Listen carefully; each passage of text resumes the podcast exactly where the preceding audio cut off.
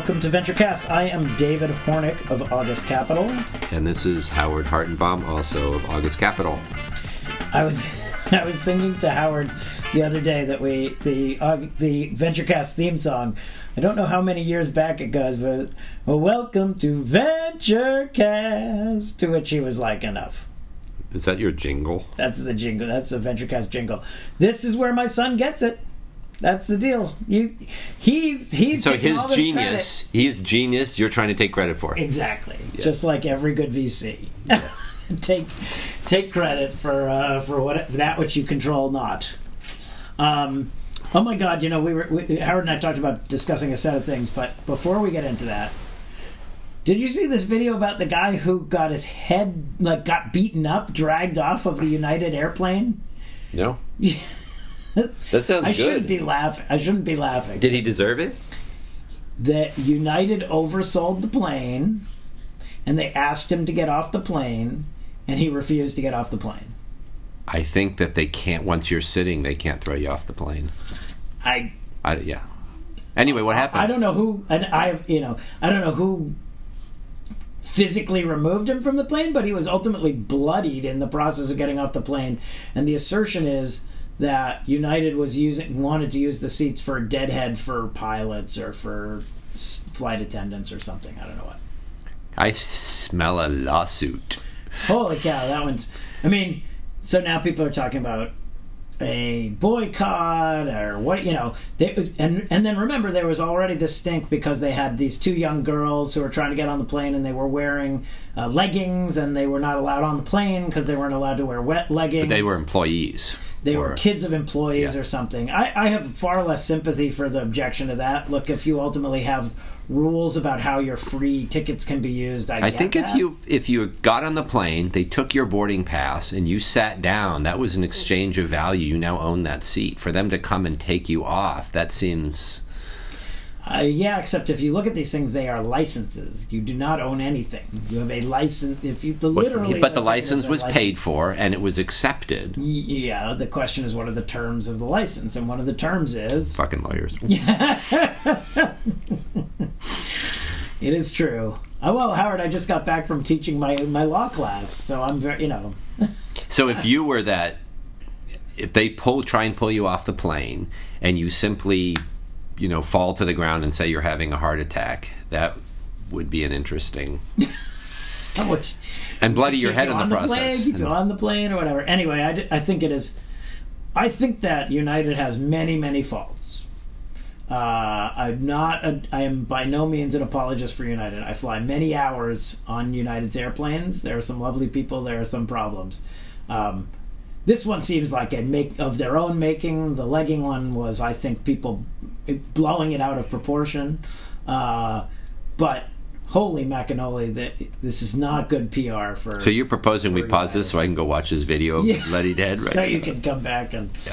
Uh, So no, what brought this up all of a sudden?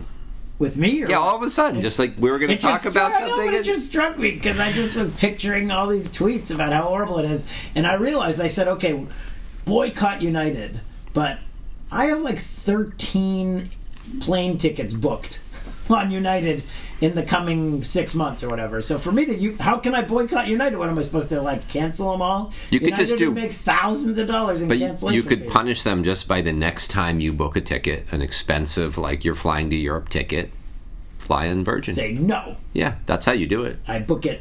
What I do is I book it fully refundable, and then right before I get on the plane with Virgin, I cancel it.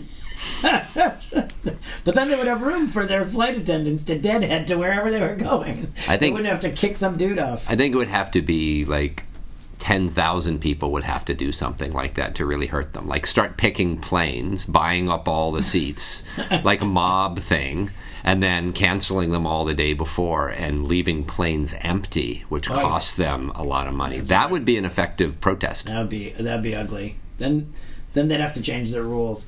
It's um well, it's a little like the delete Uber thing, right? Well, delete Uber was only meaningful because ten thousand or twenty thousand people then deleted their accounts, and it was like, well, wait a second, that actually starts having an impact. That that that delete Uber thing started with an employee of one of our companies. Are you aware of this fact? Mm-hmm. one of our companies, and the CEO, and someone said like, "Oh, to the CEO, are you aware that this is happening and we've got to make it stop?" And the CEO said, "No, we're not going to make it stop. If that's what the this individual feels on his individual Twitter account, I'm not going to stop them from this process." So, My understanding of the biggest challenge for Uber consumers right now are you ask for a flight. This happened to me in Los Angeles. You ask for For a a car, ride, yep. and a guy and I guy calls me up a minute later goes hey i just want to know where am i taking you to and if you don't tell him something that he wants to hear he will cancel on you and I so I said I was going to visit my dad, and it was a thirty dollar ride, which was enough for the guy, and he wanted to go in that direction. And then I was talking to him in the car, and I'm like, "Well, what would it have taken for you to say no?" And he said, "Well, I, don't want to go downtown." no, no, my wife oftentimes when she calls a, a car to drive her to the city at the wrong time of day, or for me to get one from the city to the peninsula, they say, "Mm-mm." But that's fascinating because uh, isn't it taxi law? Like they can't turn you down where you want to Yeah, go. And this is one more example techni- where technically they're they can't. I did have one guy who I had some sympathy for. He was picking me up, and he said, uh, and I said, "Oh, he saw that he was going to the city." He said, "Oh my goodness, I have a doctor's appointment, and I'll miss it. I could cancel it now, but I was like, forget it. I'll call another one." But if you're running late, it's a real problem. If it takes ten minutes for someone to get to you, and then you're already because the way I get to the airport, one of the reasons why I can't really boycott United is because because I'm global services, and so I can skip the line, so I can get in through through security so quickly that I can cut it completely irrationally close. So if I boycott United, I'm going to have to actually get there in a reasonable hour. but that's exactly why they do that, isn't it? It's very clever. I'll watch the video later. All right. So I want to bring up a great pitch that we had this morning because Yeah. you were part of the pitch. yeah. And the CEO of this company, you had seen a year or so, more than a year and a half ago, and you had liked him and liked his business, um, but ultimately we didn't make an investment. And into this morning's pitch, you describe what, what he did. Yeah, this was a first, and I have to say it was astonishingly effective. Don't you think? Like it was a, it was impressive. It, it uh, as we went through the business, got through the business, and uh, got to a slide, and the and he said the CEO said, "So at such and such a day, and you know, 2015 or whatever, you uh, decided not to fund the company, and here's what you said." And then he pulled up a slide with a quote quoting my email back to him, which said, "Hey," and and so the good news is that It was a nice email. it was a good. E- it was a nice because we liked him. So the email was, "Gee, we really like you, and you're you've done a, a fantastic job." And here are the things we're concerned about. We're concerned about market, and we're concerned about how crowded it is, and we're concerned about. So we listed a set of things. Said, "Would love to stay in touch. Wish you the best of luck. Sorry, we can't work together." That was basically the email. And then, to his credit, then he said, "All right, so here are the things you objected to." Three things. right and here and here's how we've done right here's how we've addressed those things and i think everybody in the room was like good for him like that was a it was a great it wasn't just a great strategy it was like he was he was he was right he had addressed a bunch of these things um He's detail oriented. He he listened. He understood what you were saying. He realized that they were important things to focus on, amongst other things. yeah And he basically said, "Here's the three things you said, and I and I have solved those problems." and he saved the e- he still had the email he's still like and he reached back out to me when it was time to raise this new round and said hey i really enjoyed our communications last time let's have you know if you want to hear the update and to which i immediately said great he said oh, i made a bunch of progress i'm like oh i want to hear about progress right there's no better way to win over a venture capitalist than to make progress, than to say, like, okay, here's what we're going to do, and then you go and do it, or better yet, outperform. And he's busy beating his plan right now. He was, he had, he had addressed in many regards the challenges that we saw. So, uh, you know, we're deeply engaged now in this conversation with him about whether whether it's time to fund the company. Now, the bad news is. Uh, it's more expensive now. way more expensive. And we've had this a couple times. We had another one recently where we ended up like really loving the business and very impressed with what the founder did.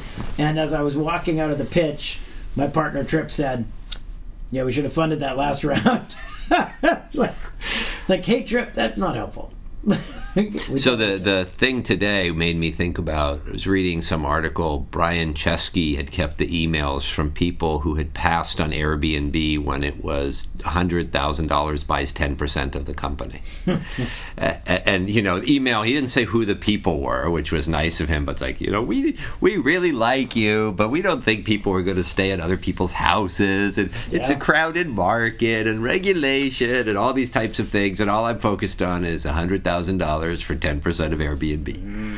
Fred Wilson, who was one of those guys, I don't know if it was in that round or the next round, but Fred. So Paul Graham from Y Combinator said, "Fred, you really should fund this." And there was a bunch of back and forth, and and Fred in a in a blog post on AVC, I think it's avc.com, which is Fred's uh, blog, laid out the back and forth with where he said to to uh, Paul, "Here's what my concerns are with Airbnb and why it may or may not work," and back and which I thought was a was a great blog post because it was a great reminder of what that looks like, right? Why? What are the consider? So you know, so we have our guy today who says, "Here's what you said, and here's what I've done." We have this Airbnb post where it's like Paul saying, "I think this could be big," and Fred saying, "Yeah, but here are my concerns," and a bunch of back and forth. And then the one I just had uh, last week. So I teach this class. Um, this was my eighth year teaching a, class at Harvard Law School called Entrepreneurship and Company Creation, and uh, and so in the first week of the class, I talk about pitching businesses and what's an executive summary and all that stuff, right? And um, and then the last class of that session of that week, I have some entrepreneur come in and pitch the whole class, like come in and do a legit as if we are the VCs. And so this year, a very thoughtful uh, entrepreneur. Actually, three of them came in. They were pitching an interesting business in the uh, payments space, and they came and pitched the whole class. Gave the whole pitch. We I asked questions to my to my uh, gr- great pleasure. The class started asking good questions, and and at the end of the pitch, I said, "Well, that was great. Thank you guys so much. Now we're going to talk about it." And ordinarily, what would happen is these guys would then leave the room, and then we'd have a conversation, sort of like our partner meeting, right? We never have these partner meetings with the with the folks there, but in this instance, they were like, "Oh, can we stay?"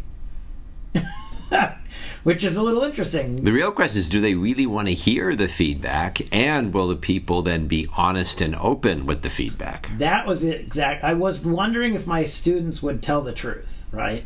And I said, "Yes, you're welcome to stay. And I'm going to be brutally honest and wasn't brutal but i mean honest about how what i'm concerned about and i hope the class will. And i said to them please t- talk about the things you're genuinely like and genuinely don't like because just because they're here it's actually super helpful for them.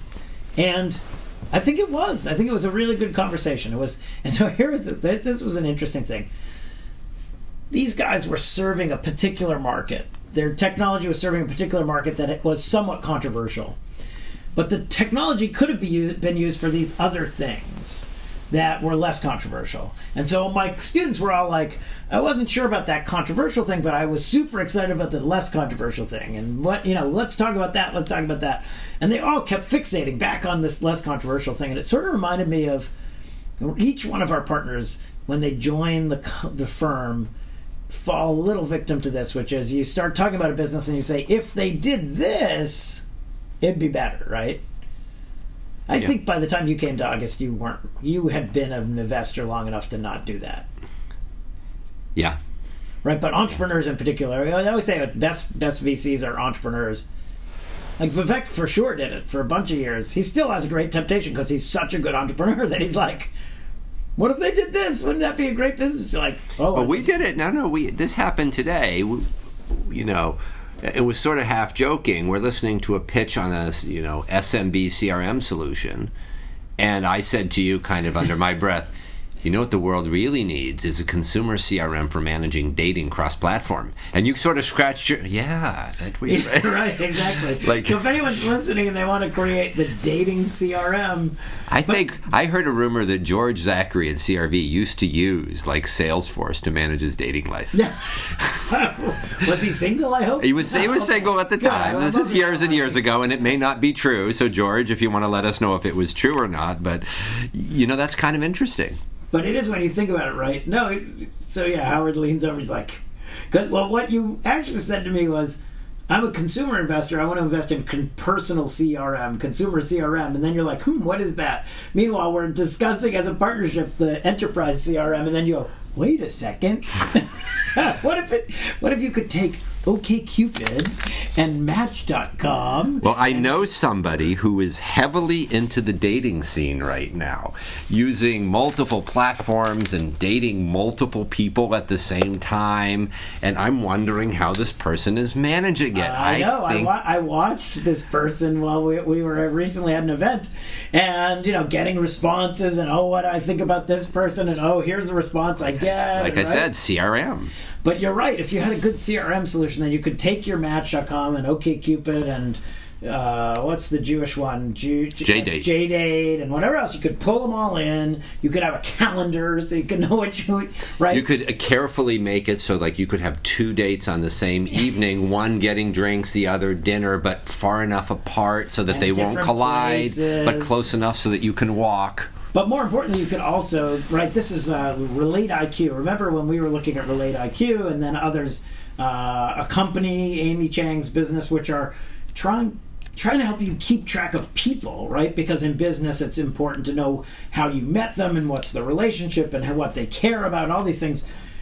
You totally need that when if you're messaging all these people, messaging right? templates. I had a great time last night. I hope we can meet again. Or it was nice meeting you, but unfortunately, I don't think it was a perfect fit. Like automated. Yeah, but then maybe they could like keep that, and then they'd come back to you later and go, "Okay, you said I was too short, or I was too Yeah. overweight, and you said that I didn't like shellfish, but now I've worked out and I'm a fan of shellfish." It could just be like you know thumbs up or thumbs down, and then everything is automated afterwards. happens. This all sounds very complicated. You and I, I guess you certainly as well, right? We dated in a time when there was no online dating. There was no online. There was no online, and we just had to, you know, meet people. Well, How did my- we do that? Hey, well, no. The bigger question is how did we end up actually having anyone date us? I can understand the process. I just look at the two of us and go like, "Huh, that is shocking." Speak for yourself. you, oh, you, you cheated because you went to Japan. I didn't You were- cheat. That was no. Were- I never cheated. no, Take it back. Cheat on anyone, but you were like, "Look at me! I am, I am an American man who speaks Japanese." Isn't Yeah. that good? Look where there got me. I couldn't speak. I couldn't speak another language. I had to only speak, you know. So, so anyway, back to your last back to your your last comment. You you made this guy sit through Oh, yeah, the so, yeah. feedback. Yeah, yeah, yeah. And I'm curious, like, what he heard. You know, they were saying if he did this or if you know we like this. He's like, Oh, what happened there? Oh yeah, yeah, yeah. So anyway, uh, as I was saying, there was like the controversial thing and the non-controversial. They all kept on going back to the non-controversial thing, and um, and in the end, it was like okay, they'd all said their piece. It's a law class, so I get to kind of control the conversation. What do you think of that? And how do you think about that? And what do you all? Did people agree with that? What do you? You know, they're oh, it's a good team. It's a market. What about regulation? All these things. And then, and then I finally said, look at. And then I looked at the, this person who's there legitimately pitching our uh, his business to us. Right, this was a, an August Capital pitch introduced to us by very good people. Um, and I said, I said, look at, I said, first of all, for the sake of the class, they all want you to think about this non-controversial thing, but best I can tell, that is not your business. Your business is this controversial thing. Do you anticipate getting to that non-controversial thing ever? And they're basically like, no. I said, no, you're never going to do that. You're going to do this thing. So if we want to do it, it's got to be the controversial thing. We got to be we willing to do it. Um, and I basically said, look at, you know, there's a bunch of challenges, and here are the challenges. I laid them out. In it was it was like that email, but it was in real time, face to face, which is actually astonishingly valuable. Right? I was not mean spirited about it. I was just honest, and honestly, if he could sort through some of these things, because he was raising a seed round, a couple million bucks, if he could sort through them for the Series A, then we'd love to hear the story. I think he's just pitching to the wrong people. I know what the company you're talking about. He should go directly to the consumers of that service, the companies that he's going to be helping out. Yeah, And they because should they, have because they have a bunch of money available and whatever else. Yeah. So, but anyway, so Howard, then in reaction to that, you said you said huh, maybe we should do that, right? For for companies, but it, you know, maybe we should. Um, hear so as an example right Yeah. as an example we saw a company recently and very very impressive pitch and we talked about the company afterwards and talked about the due diligence and the reference calls we were doing. And if that person had listened to us they they would have learned something from it. They would understand where we were questioning. But then a week later we're now talking about the company and decided not to move forward because as a result of due diligence we found that the person wasn't answering everything straightforward and i think the challenge with having the team come and listen to you is when it's related to team issues you Right. you have to bite your tongue. You can say things like, I don't think that the numbers are credible, or I don't believe that they're being realistic. But if you, you know, sometimes people tell us stuff that's just an untruth. In this instance, actually, this particular founder would have greatly benefited from that feedback, right? Because there is a temptation to try and make everything seem great, right? Oh, I'm going to tell I'm going to tell you what Yeah. you want to hear. I'm going to gloss over it, whatever. And honestly, if this particular founder had said, "Here's what's hard about this. Here's how we're thinking about it, whatever," then I think I think we would have been much more inclined to say, okay, let's bet on this person, right? And what was most interesting about this one is that in a one hour, pers- you know, scripted conversation, this entrepreneur was great. Really compelling, super compelling. But then as you think about it and you dig in a little bit, you go, well, wait a sec. Like, wait a sec. What about this thing or what about that thing? And the second you start having those, you're it's and you're getting evasive answers or they're Yeah. conflicting with prior comments that were made. I think in, in this case, it would be very useful to share that with the entrepreneur, particularly because we heard concerns about that from prior investors as well, which is a whole nother topic in itself. If, if you know, if you're an entrepreneur and you have investors and you have some issues that have come up as a result, many of your angels are going to tell those issues to VCs because because, we have relationships with those people. and they will say, "Oh, you're interested in this company. Before you would consider investing, you should be aware of X, Y, and Z." And we listen to those things and sometimes we still invest and we ask questions about it and sometimes we don't invest, but we usually know all of the issues that have happened in the past b- between an entrepreneur and angel or seed funds or prior investors. What's so interesting is the contrast with the entrepreneur this morning, who the one of the reasons we liked the pitch so much was very forthcoming and astonishing, astonishingly detail focused. Right? Yep. You asked a question, it was like, "Oh, that's nineteen percent." Oh, here's the distinction. Here's whatever. Right? Not trying to sell us. But the pitch we had prior to that, I asked percentage questions, and the answer was a lot, or a little, or Yeah. I'm not really sure, or You're allowed to say I'm not sure as long as the previous nine times you gave us an answer. yeah. But if you but if you are vague, vague, vague, and Yeah. not sure, it's not Yeah. very credibility building, which is which is a challenge. Yeah, I mean, we've had the experience that very analytical CEOs who understand everything in their business on the tip of their tongue usually do better Yeah. than most. So I, this is interesting. So for whatever reason, I went down this rabbit hole. I don't know if you've done this, but you know. Our companies are all covered by, are all sort of reviewed. Rabbit yeah, hole. rabbit hole. Howard's pointing to my many, many copies of Alice in Wonderland that are sitting on the shelves. Uh, so the rabbit hole is that I started looking on Glassdoor, right? And Glassdoor is a site that reviews the management of companies, what it's like to work in companies. And so I started looking up my the companies in which I'd invested to try and get a sense of it, right? And um, and it was and it was very interesting. Now, obviously, the companies have been around a longer period of time, have more reviews, their various things, but I ended up I decided that I would email my CEOs with what I'd seen. Hey, just I was on Glassdoor, I saw X, Y, and Z. Strike this one strikes me as uncompelling. This one is concern, right? Well, um, one of them, one of the reviews suggested that one of my companies was doing something illegal. So I forwarded it to the CEO and said, "Hey, listen, this is you know." I'm a, th- I am assuming that this is not true, but we need to discuss this. And if it is in fact untrue, we need to address it. And if it is true, we need to address it, right? Here are these things. I had another one where it was, you know, there were a set of of commentaries that suggested that there was politics at the mid-level management. So again, off to the CEO to say, "Hey, you know, how you th- I saw these things. Do you think there's any merit to it, whatever?" And what was great is that to a person, the CEOs and COOs and others who I emailed had, you know, had all seen it. They all go to Glassdoor, and they all and and some of them had been addressed directly. Oh, is why I don't think it's fair or correct or whatever. Here's what I think the cause is. But it it gave me great confidence in you know in these particular individuals because they were so detail focused and they had such clear answers and whatever else. And you know, look, we will take very seriously anyone who suggests things like something illegal or sexual harassment or whatever things that are whatever. But but the fact that the companies are on it, I thought was super valuable.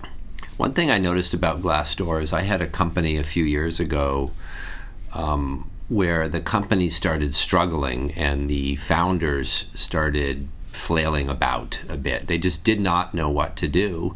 And their Glassdoor ratings had been going up for the past, the prior two years. And from that point, it started going down to the point where the company finally failed. Yeah.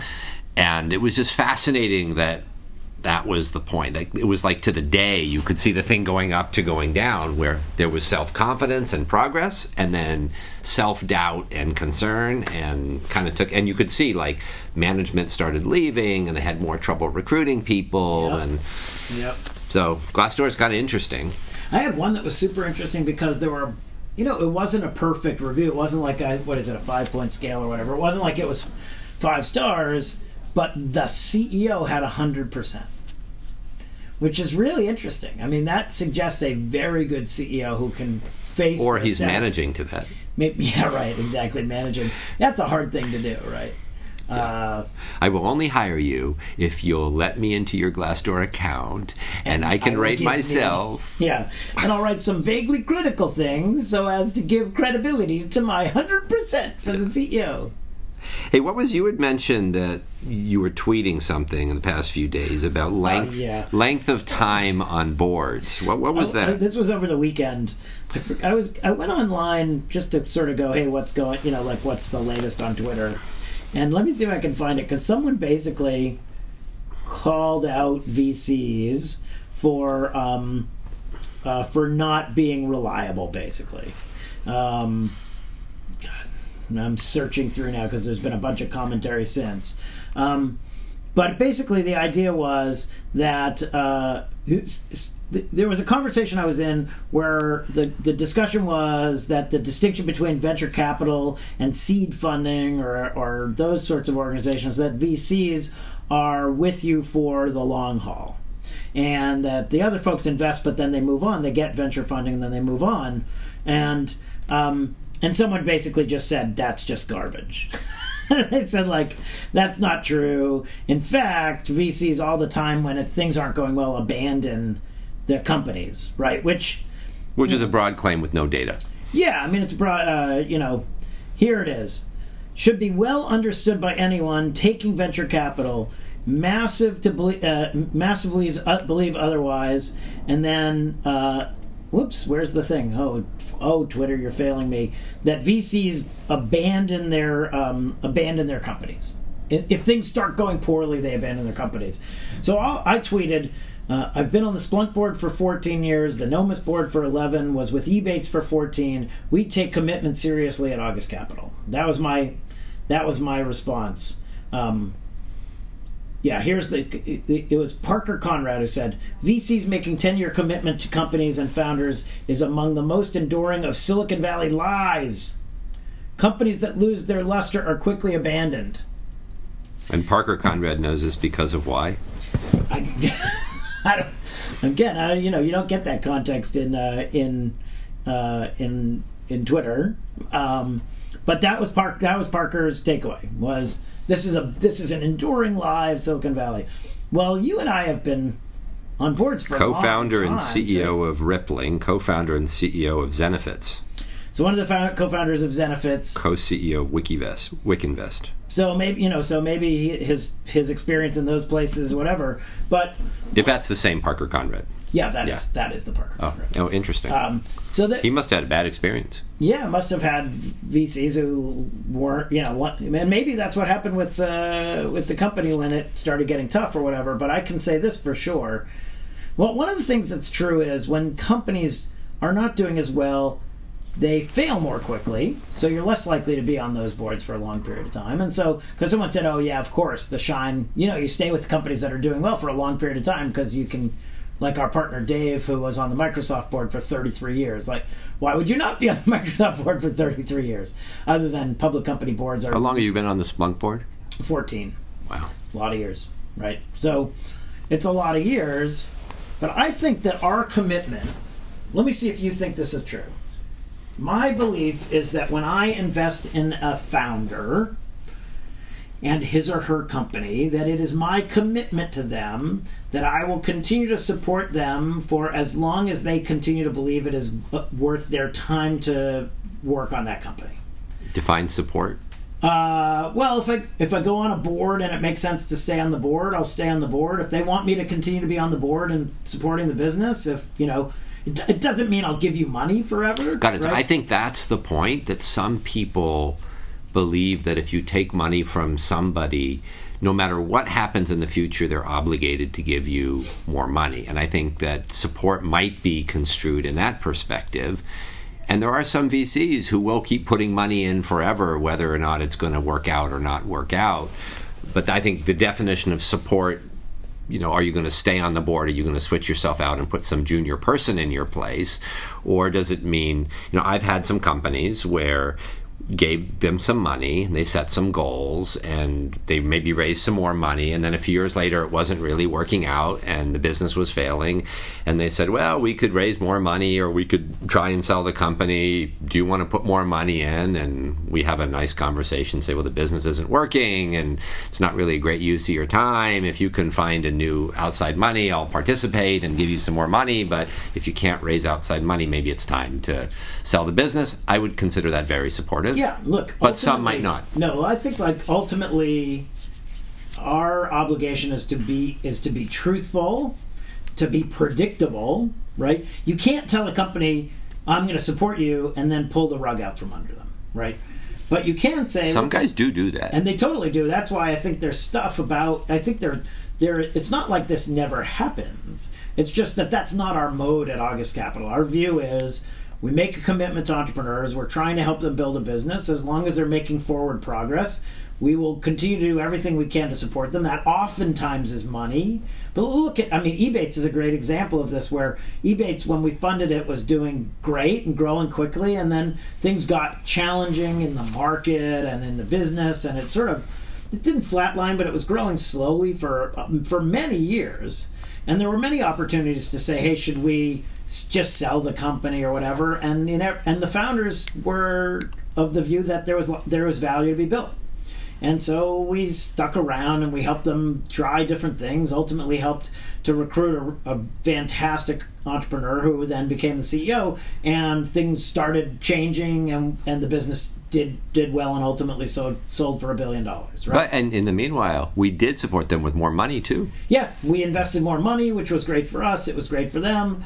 You know, so we've had plenty of instances where there where the business is, you know, making some progress, but it's slow progress, etc. And my view is that we made a commitment to those folks to try and help them be successful. And as long as they're still engaged in it, in the business, and their time with their time, that's what we should do, right?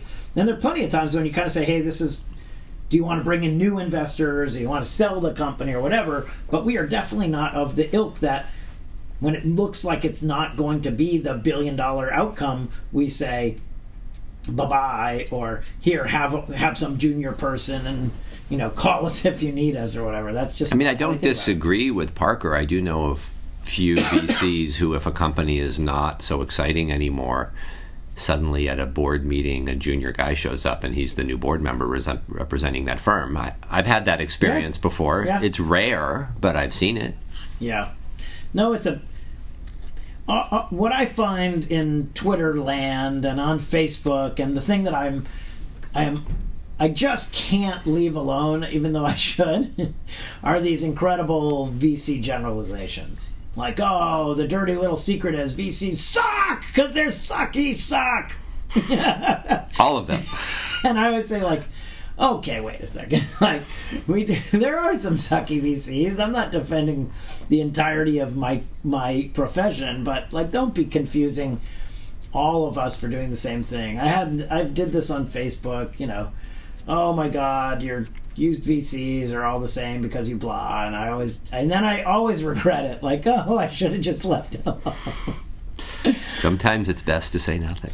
I had to ultimately unfriend someone I had known for almost 30 years in one of these because she just disflamed me for no, like, just decided that because I was defending, you know, the the business that she was just gonna trash me, call me a horrible sexist, like anti-woman investor. I was like, what are you talking? Like, uh, it just was painful. Mm. I got to stop that. Who's this? No. it was a shame. It was a shame, Howard. Yeah. Oh well.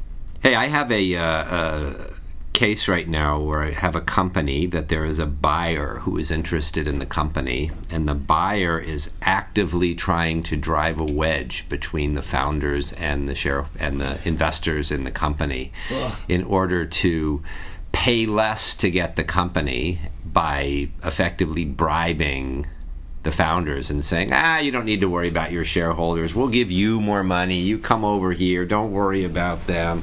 Have you had that experience? And what do you yeah, think about that? It's awful. I mean, it happens all the time, right? I'm, I had a company that I was selling. Uh, the founders wanted to sell to Google.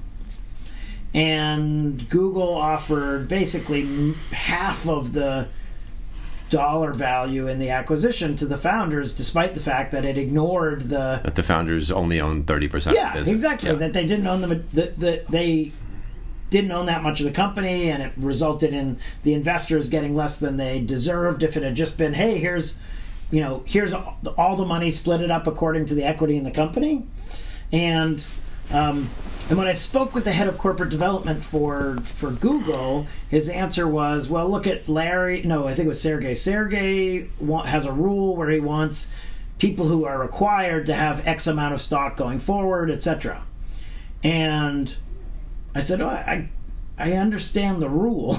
but that doesn't mean that you can then punish the investors by giving disproportionate amount of the equity to the founders when they still have a bunch of vesting going forward. It wasn't. This was not a case where they had, were fully vested and they were half vested in this case. Yeah, yeah, they had half of their vesting still going forward, which meant they had millions of dollars on the hook if they could if they just did the deal. And and so I said, you know, look at ultimately to this corp dev person, if you want to own the company, then you should treat us fairly because ultimately, you know, one of the things that venture capitalists largely get when they're when they're buying shares in the company is the ability to say no to an acquisition. And this is exactly the circumstance where that is a is not only useful but fair thing to have, which is to say like I didn't want to sell the company in the first place, but I totally understood why the founders did, and I was happy to let them do it but not at my expense. And to the credit of, of the founders, they they held tough, and the and Google ultimately came back with an offer that was slightly more money and more fairly distributed, and and we sold the company, right? So, um, but if they're truly insistent on this, it is a bad. It's just a bad sign. It's a bad sign that the acquirer will try to do things as you're getting closer to the outcome, right? Because they know as you get more and more bought into the sale of the company, they have more leverage, you have less capital. I mean, if you want to play games in that context, you really can. I had one company years ago called Jott, and Nuance ended up buying them. And in the process, I think, I don't remember if it was Nuance or it was another buyer, tried to play these games, and the founders were like, no. We Yeah. have a cap table. We have an agreement. It's not only a handshake, it's written on paper. That's the deal I have with my investors that back me. If that doesn't work for you, then we're not going to. And the buyers were like, well, you know, then we won't buy you. And they said, great, Okay. don't buy us. and then they said, well, maybe we could talk about that a little bit differently. And and maybe it's just a greed issue, but it's pretty No, frustrating. Just a different thing, right? I think that because I've known some great entrepreneurs who have exactly that attitude. In fact, I'm funding a company right now be, that sh- should have been acquired, but the acquirer did exactly what you're describing and said, "We're going to give you the lion's share of the value here," and the founder said. But my investors made a set of choices. They were good people. You know, like, why would you do that? That's not like, that doesn't strike us as terribly fair. And they said, yeah, but that's how much we're willing to, to pay, and most of it should go to you, and whatever. And the founders ultimately were like, forget it. We're not interested in doing that. We're interested in creating value for our investors and for ourselves, right? Now, I have another interesting one right now where, through a set of circumstances, there's a, you know, if the company were to be acquired at, call it, a couple hundred million dollars, the investors, some investors would get their money back, right? You'd get back the money, you wouldn't make any money. But at a couple hundred million dollars, the the founders, the you know the, the employees actually make quite a bit of money, and so every acquisition has its own dynamic. But even in that instance where you say like, wait a second, why are you getting rich and we're getting our money back? The real answer is totally fair. They're not playing games. They and that was the deal we agreed the to. The cap table's the cap table. No Yeah. one's rejiggering it. Yeah. If that happens, more power to them. I'm not. I'm not about redistributing wealth to investors. I'm about not redistributing wealth away from investors. you know, I mean, if that makes me a terrible capitalist, then you know uh, I'm guilty. I guess. Well, I asked that question because I get to go and have a nice telephone call with the with this company right now, Yeah. where I say to them, you know, there's obviously some conflicts of interest going on here. Stand by. Power failure. All contact with plane lost. The switch is turned on. The standby emergency generator, dependent on battery power, springs into instant action. The life-saving signal is resumed. Hey, this is David Hornik from August Capital, This is Howard Hartenbaum, also from August Capital. and we were recording a VentureCast, and apparently we ran out of batteries, and so I think we need to buy new equipment. But in any event, I hope you enjoyed whatever we actually recorded. Because we don't know where it ended. and have a great day. Thanks for listening.